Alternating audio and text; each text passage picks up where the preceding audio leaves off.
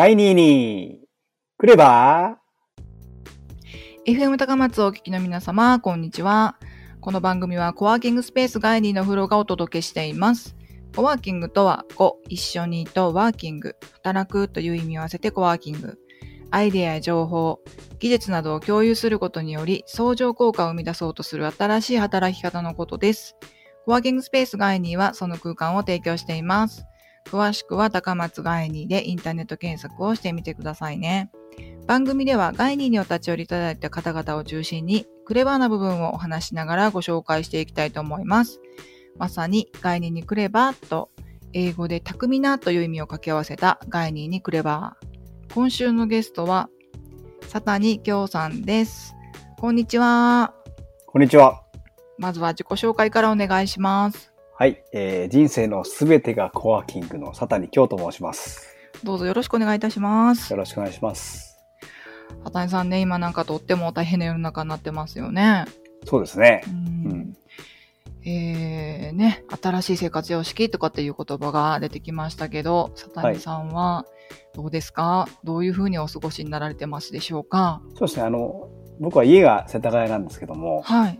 あの、あともう一つあの、千葉県の鋸南町っていう内房にある小さな町で、はい。えっと、活動してるので、二拠点生活をしてるので、うん。あの、まあ、このコロナの時代にですね、うん。あの、まあ、移動しながら、うん。はい、生活をしております。なるほど。そうなんですね。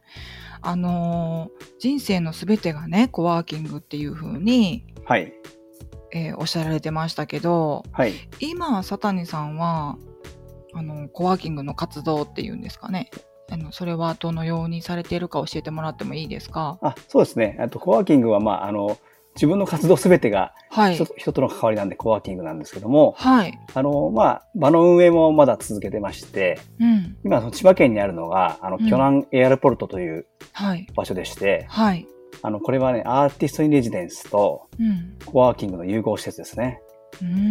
えっと、まあ、コワーキングっていうのは、まあ、皆さんご存知の通り、うん。結構パソコンを持ってね、仕事してる人が多いという感じのイメージがあると思うんですけども、はい。それにアーティストインレジデンス、うん。あの、アーティストが制作しながらうん。滞在できる場所を用意しまして、うん。あの、まあ、仕事してる横でうん。イラスト描いたり、制作したり、はい。そんな人たちが、あの、混ざり合ってるという場所ですね。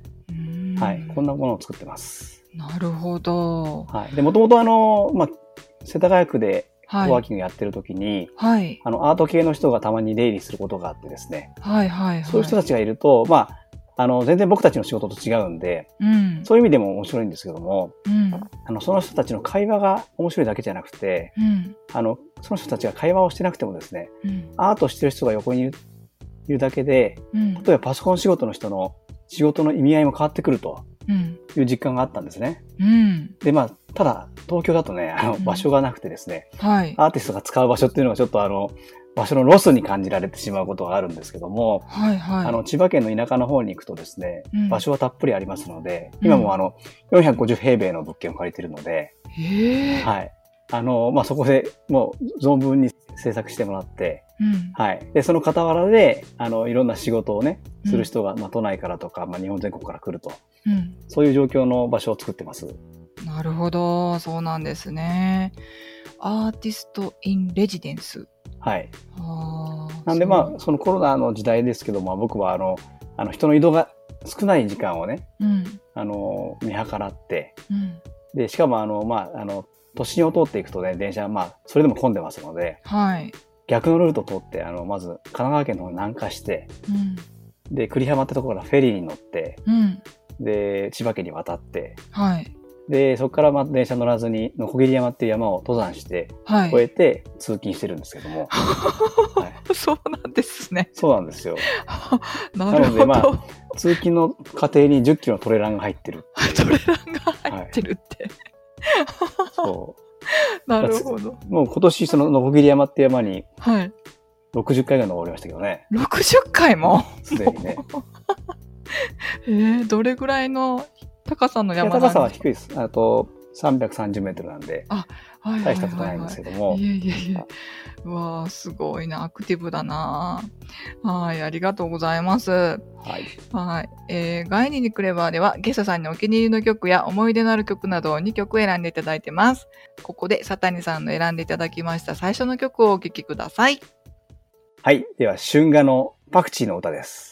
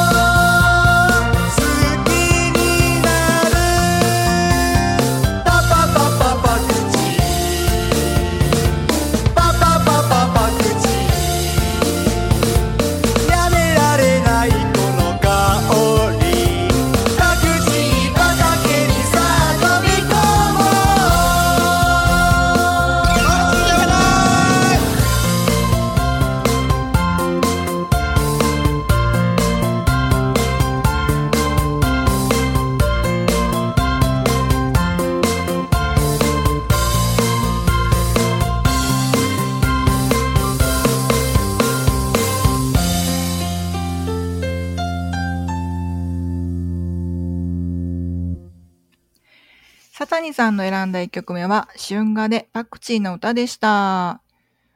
この曲を選ばれたのはなぜなのでしょうか？はい。えー、パクチーが好きだからですね。わかりやすい。いや、パクチーがね、もともと大好きで、はい。あの、コワーキング始める前に、うんパクチー料理専門店っていうのをはいや。って、はい。まあ、実はそのパクチーをあの普及させるだけじゃなくて、うん。そのレストランの中で人と人とが交流するということをずっと目指していたので、はい。あの、まあ、その流れがですね、実はコワーキングっていうものを思いつかせたんですね。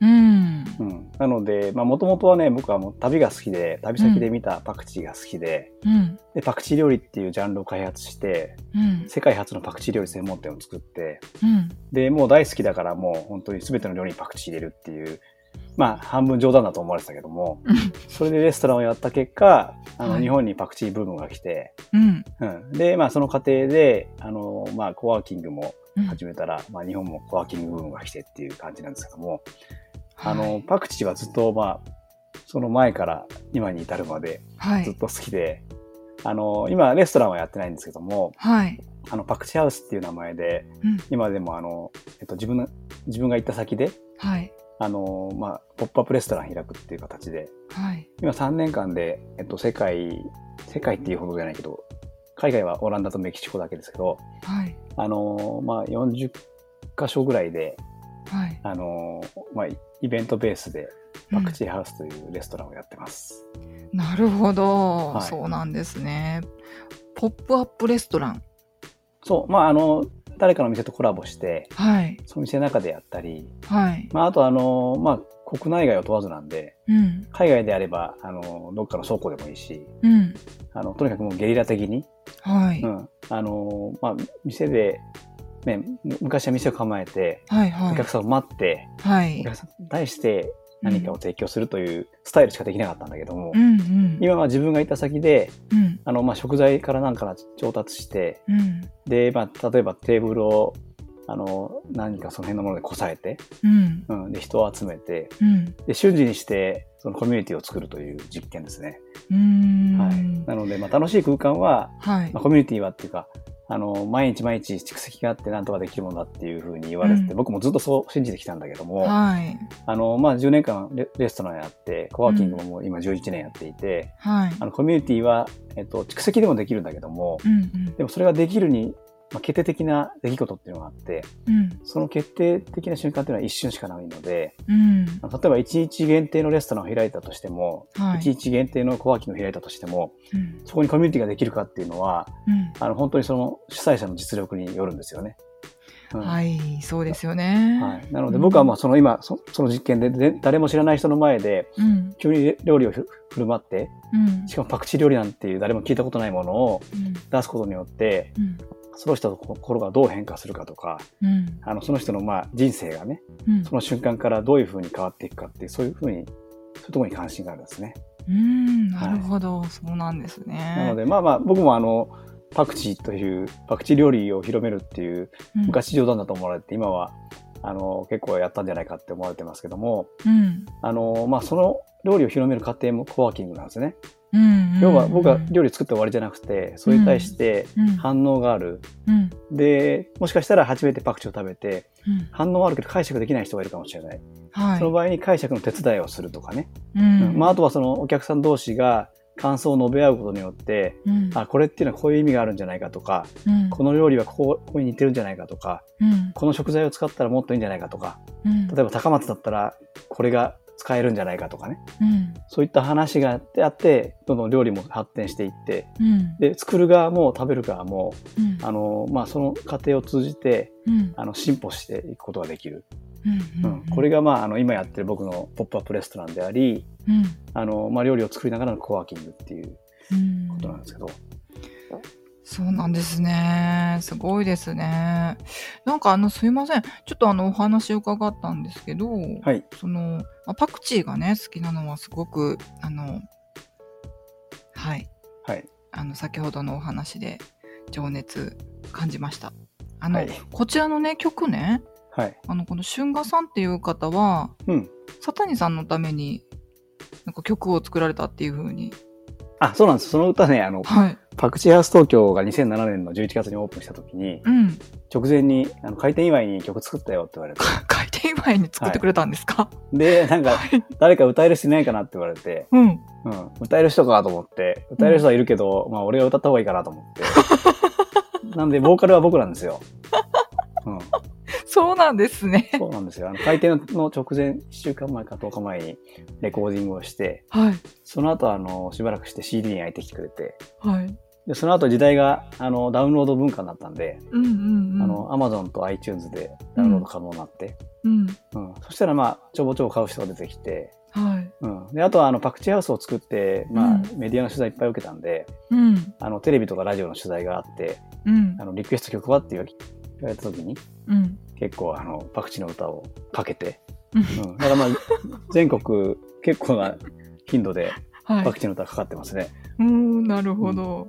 ね。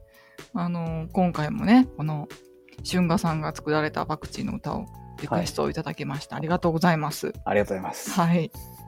えっ、とですね、そういったサタニさんなんですけども、それではですね、サタニさんが選んだ2曲目のね、曲をここでまた聴いてみたいと思うんですが、はい。2曲目ですか？はい。そうですね。えっと、じゃあ2曲目は、趣向を変えて、パクチーの歌。宇多田ヒカルさんが歌ってるパクチーの歌を言ってみましょうか。はい。それでは聴いてみましょう。サタニさんの選んだ2曲目は、宇多田ヒカルでパクチーの歌でした。この曲は何かエピソードとかあって選ばれたのでしょうか？そうです。ちょっとあの、パクチーの話がどんどん広がってきたんで、はい。ただまあ、パクチーの歌をね、うん。あの、パクチー料理自分で作って、パクチーの歌をお前が歌ってんのかっていうふうにうん思われがちなので、はい。実はあの、メジャーなね、うん宇多田ヒカルさんが、僕の10年後にパクチーの歌を歌い始めたということを、きちんとね、伝え、お伝えしたくて、はい。あの、この曲は2018年だと思いますね。ははい。あ、もうすでに佐谷さんの方が先に歌出してたっていうことですよね。うん。で、実はね、あの、ツイッターが流行り始めて、2010年、11年ぐらいに、はい。あの、宇多田ヒカルさんがですね、うん。パクチーの歌でも出そうかなって、うん。つぶやいたことあるんですよね。はい。それに対して、あの、僕の友達とか、あの、うちのお客さんがはい一。斉にリツイートを送ってきて、あのメンションを僕に送ってきて、はいはい。宇多田ヒカルが作るってよっていう 話があったの。うん、その頃から、いつ作るのかなと思って僕も楽しみにしてたんですよね。うんうんうん。でもまあ5年経っても6年経ってもできないんで、うん。ちょっと忘れかけてた頃に、うん。ね、2018年にね、うん。あの歌を出されて、うん。はい。これは僕はまあ嬉しかったですね。うーん。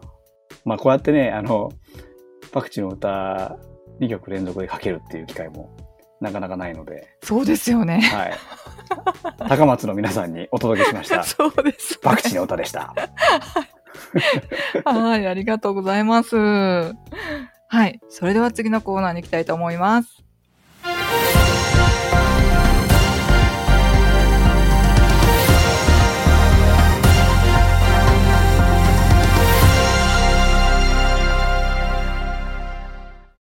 何か始めたことや最近の嬉しかったことを伺うコーナー、グッドニューのコーナー、佐谷さんのグッドニューを伺いたいと思います。何かありますか？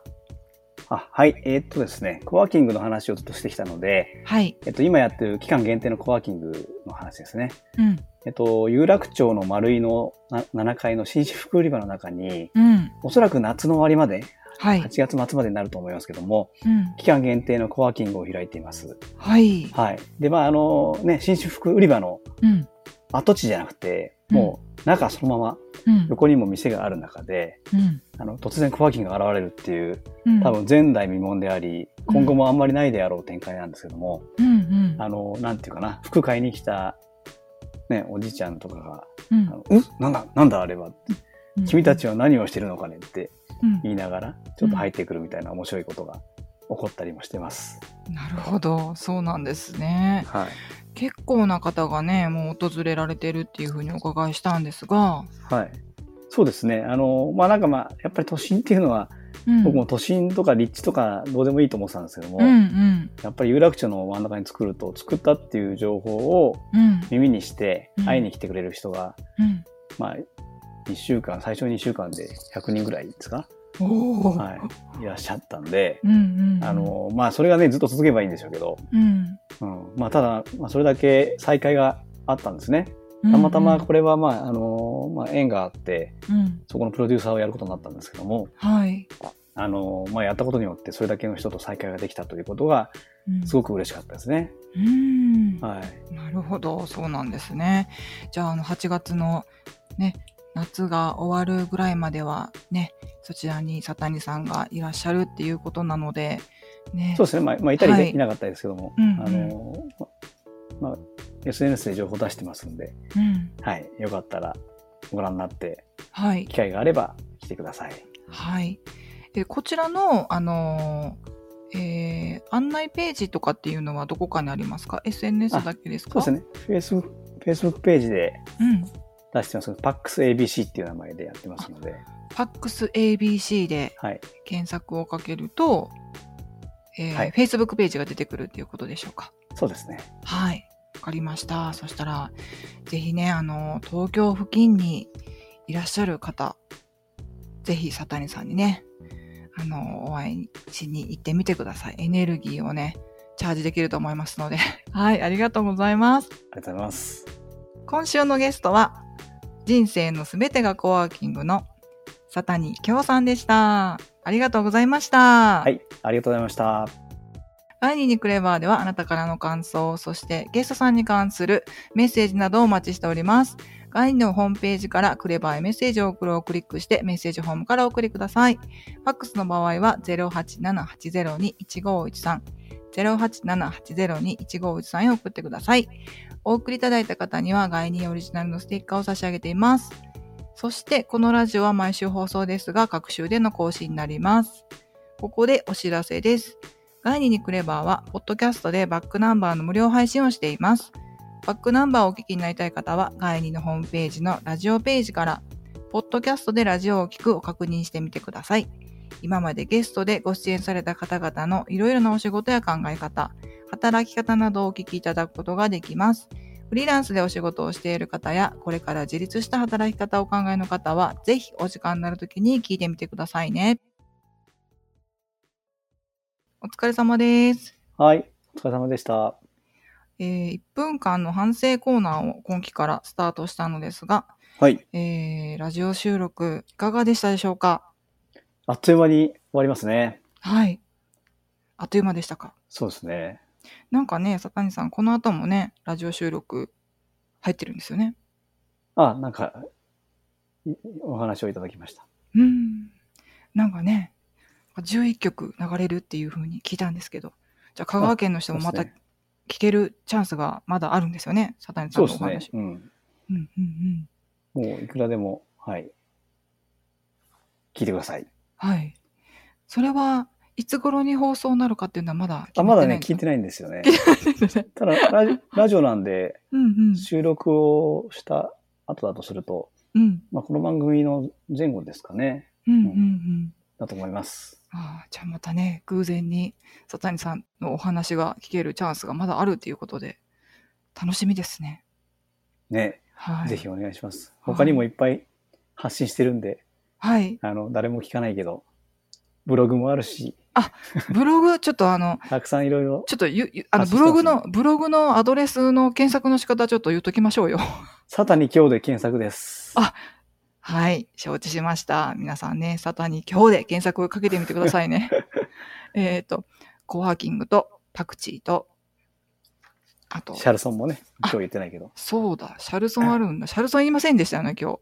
そうですね、もう短すぎて。この前、高松でなんかやってませんでした、シャルソン。いや、これからですね、高松は。え、いつあるんですか？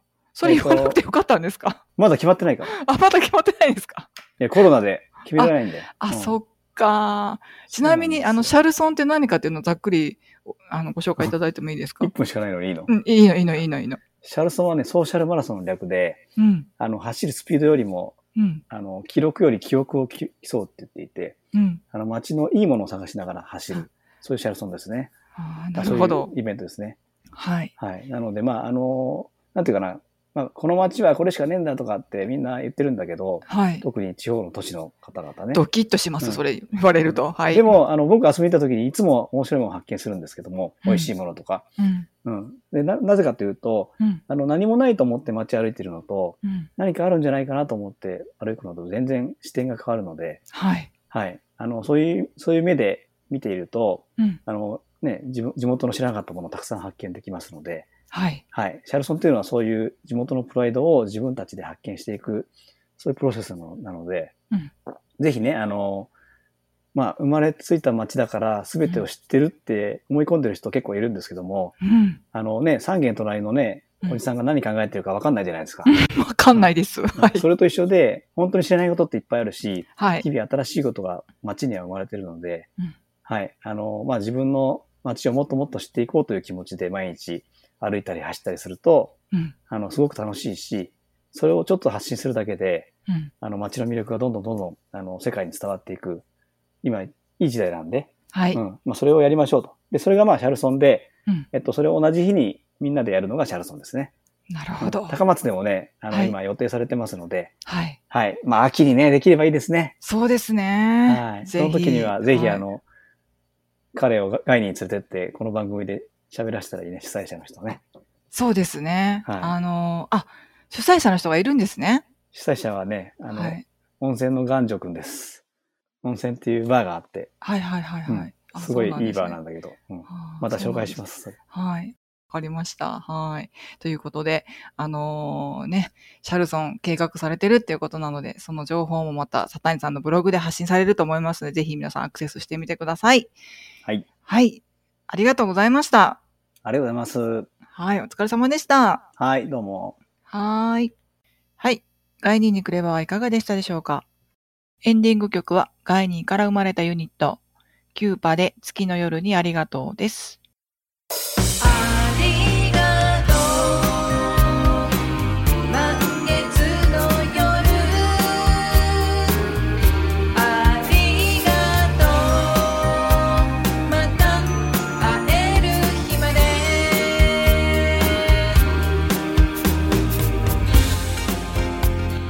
番組はあなたに新しい視点から発見と気づきを提供し新たな未来を創造する株式会社ライトプレイスがお送りいたしました。